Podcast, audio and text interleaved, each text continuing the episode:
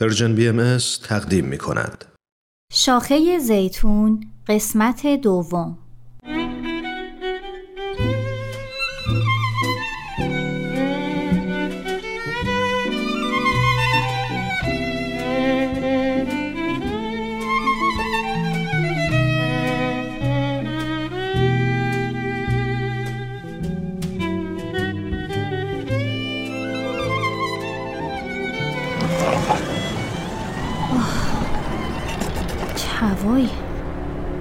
انگار آسمونم امشب لجش گرفته.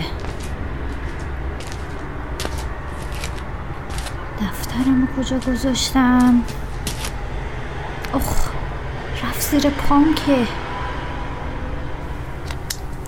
نمی‌دونم چطور حال امشبم رو بنویسم. نمی‌دونم چطوری حال امشبم رو بنویسم. دست و دلم به نوشتن نمیره. اما راه دیگهی برای خلاصی از این حس آمیخته به خشم ندارم. امشب خونه آقا جونم دعوت بودیم و بچه های فامیل همه اومده بودن تا بعد 15 سال خاندایی رو ببینن و از افتخاراتی که تو این مدت کسب کردن بگن و تایید ارزشمند و گرانقدر دایی رو در جمع بگیرن. اون که مهندس ساز است یک پروژه بزرگ رو در فرانسه مدیریت می کرده و امسال به مناسبت اولین سالگرد بازنشستگیش اومده وطن دیدن فامیل. کم کم بازار تعریف داغ شد. اصل و سهیل بچه های دایی نصیر هر دو پزشک هستن و ازدواج کردن. اصل یک دختر سه ساله داره که موبایل از دستش کنده نمیشه. دایی هم بعد از چند سوال راجع به آدرس مطب و اینکه آیا می‌خوان تخصص بگیرن یا نه مهر تایید رو با لبخند و جمله مایه افتخار فامیل هستین براشون حواله کرد. سروش و شهریار پسرای خاله نسرین شرکت ساختمان سازی دارن. سروش که همسرش رو در تصادف از دست داده یه بچه دو ساله داره. شهریار هم دو پسر سیزده و پونزده ساله داره که گوشه خونه آقا جون مشغول تماشای فوتبال هستن. شهریار بعد از برشمردن مجتمع ها و ویلاهایی که شرکتشون توی پنج سال گذشته اجرا کرده گفت اون دوتای رو کاناپم که دارن تلویزیون می‌بینن بچه های منن. پوریا پیمان. بیاین اینجا ببینم. پوریا یه نیم دور سرش رو چرخوند و دوباره به تماشای تلویزیون برگشت. و پیمان که بزرگتر بود گفت بابا گیر نده دیگه. جای حساسیه. دایی جون خوش اومدی. خاندایی هم بلند بلند خندید و گفت بچه پسر همینه دیگه ولشون کن. خب شما دوتا هم حسابی کاروبارتون سکس این روزا. از قدیم می‌دونستم سری از تو سرا در میارین. سروش جان تو هم یه فکری برای خودت بردار. جوونی هنوزا. و دوباره بلند خندید. خاله نسرین یک دخترم داره به اسم شیوا. مونس روزهای خستگی و سنگ صبور من. جای خواهر نداشتم رو به خوبی برام پر می‌کنه. یک پسر داره که هفت سالشه و در ادب و مهربونی و خوش صحبتی نظیر نداره. اسمش ایلیاست. شیوا با کمک ایلیا مشغول چای و شیرینی بود. سینی چای رو که جلوی خاندایی گرفت اون ازش پرسید شیوا جون تو چه خبر؟ چه کردی تو این سالا؟ شوهرت کوپ است؟ سروش بلند خندید و گفت آقای دکتر تا نیمه شب نشه فک و دهن مردم و ول نمی‌کنه و شروع کرد به خنده شیوا با لبخند مهربونش گفت دایی مریض اوژانسی داشت. حتما به زودی برای دیدنتون میاد. دایی با کنجکاوی پرسید خب شیوا جون از خودت بگو یکم. شیوا در حالی که به پذیرایی ادامه می‌داد گفت من هنوز عاشق نقاشیم نقاشی می‌کنم. دارم روی یه سبک متفاوت. دایی پرید وسط حرفشو گفت یعنی آموزشگاه داری؟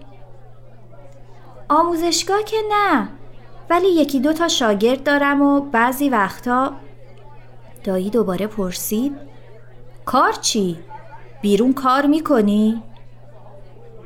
فعلا که نه خاندار هستم دایی گفت این پسرته؟ ایلیا گفت سلام خان دایی بله من پسر شیوا هستم. و ظرف شیرینی رو به خاندایی تعارف کرد. شما خوبی؟ خونه ما میان دیگه. با هم شطرنج بازی کنیم. مامان می‌گفت شطرنج خیلی دوست داریم دایی که از شیرین زبونی های ایلیا حسابی کیف کرده بود گفت ماشالله چه پسر بلبلی داری شیوا. نصف بچگی های خودته.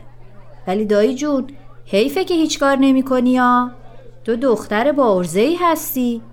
حیف وقتت هدر بره. سروشم پشبند دایی رفت رو منبر و گفت آسایش دنیا مال ایناست دایی. تو خونه راحت و بی و با همون صدای همیشگی شروع کرد به خندیدن.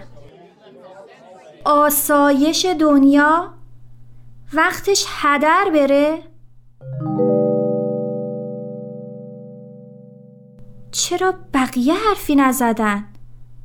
چرا همه در تایید حرفای دایی و سروش با هم خندیدن؟ صدای خنده هاشون این بار برام اذیت کننده بود.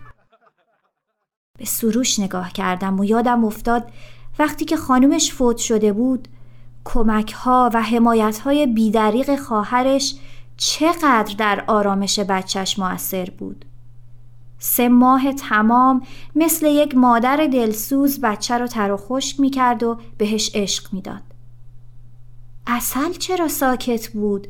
چرا نمی گفت که شیوا همسرش رو راضی کرده که برای تجهیز مطب بهشون پول قرض بده؟ آقا جونم چرا نمیگه که از وقتی مامان به رحمت خدا رفته هر پنجشنبه آخر ماه شیوا براش غذای گرم میاره و به یاد خالش چند شاخه گل روی میز خونش می‌ذاره اصلا چرا کسی از کیک های خوشمزه تولد بچه های فامیل که شیوا بیمنت و با سلیقه تمام اونا رو براشون هدیه میاره یادی نمی‌کنه. تابلوهای زیبا و استادانهی که دیوار خونه هاشون رو معنا داده و همه بنا به مناسبتی از طرف شیوا پیشکش شده رو چرا فراموش کردن؟ با خودم گفتم دایی جان نکنه کوری یا این بچه دستگل رو نمی‌بینی که جلوت با احترام شیرینی گرفته و داره با این بلاغت و ادب باهات تعامل می‌کنه اینقدر غرق این افکار بودم که صدای دایی رو که از مشغولیات و احوالم می‌پرسید نشنیدم سهیل به جام جواب داد. دایی جون میناز گهوار تا گور دانش به جوی رو اجرا می‌کنه. هنوز درس می‌خونه. و آقا جونم سری پشبندش گفت البته دو روز در هفته هم توی یه شرکت بیمه کار می‌کنه. دایی جون نگاهی به من که ماتم برده بود انداخت و گفت آره الانم مثل که از سر کار اومده بچه خیلی خسته است. سعی کردم لبخند بزنم تا این بحث همینجا تموم بشه. الان که دارم می نویسم دوباره خشمی همراه با اندوه به سراغم اومده. اینقدر قلمم رو فشار دادم که دو جای کاغذ سوراخ شده.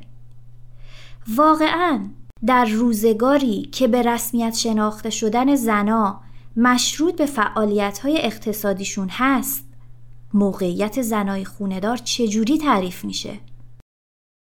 زنی که تو خونه بمونه به امورات خونه رسیدگی کنه بچه های صالحی تربیت کنه و سعی در پرورش استعدادای خودش داشته باشه صرف اینکه محصول ملموس و مشخصی برای جامعه نداره باید از ارزشگذاری های اجتماعی فاصله داشته باشه؟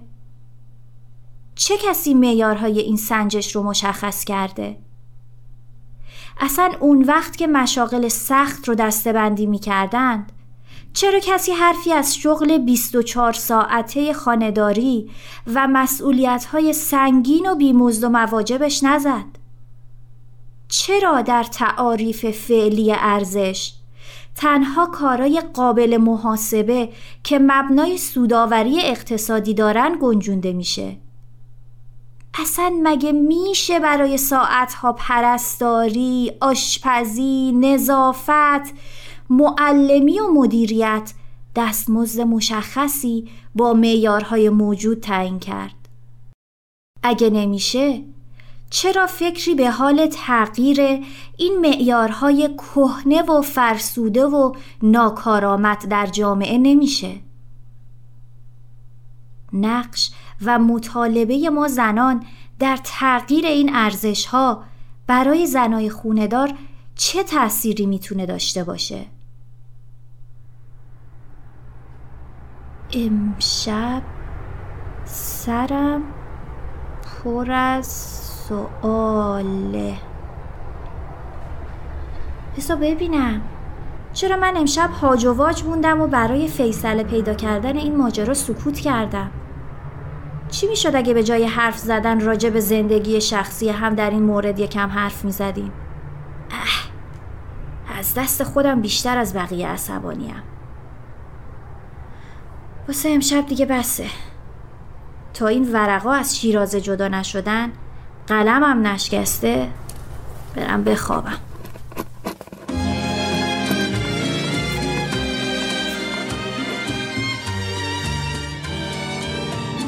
Siempre que te pregunto que cuándo, cómo y dónde.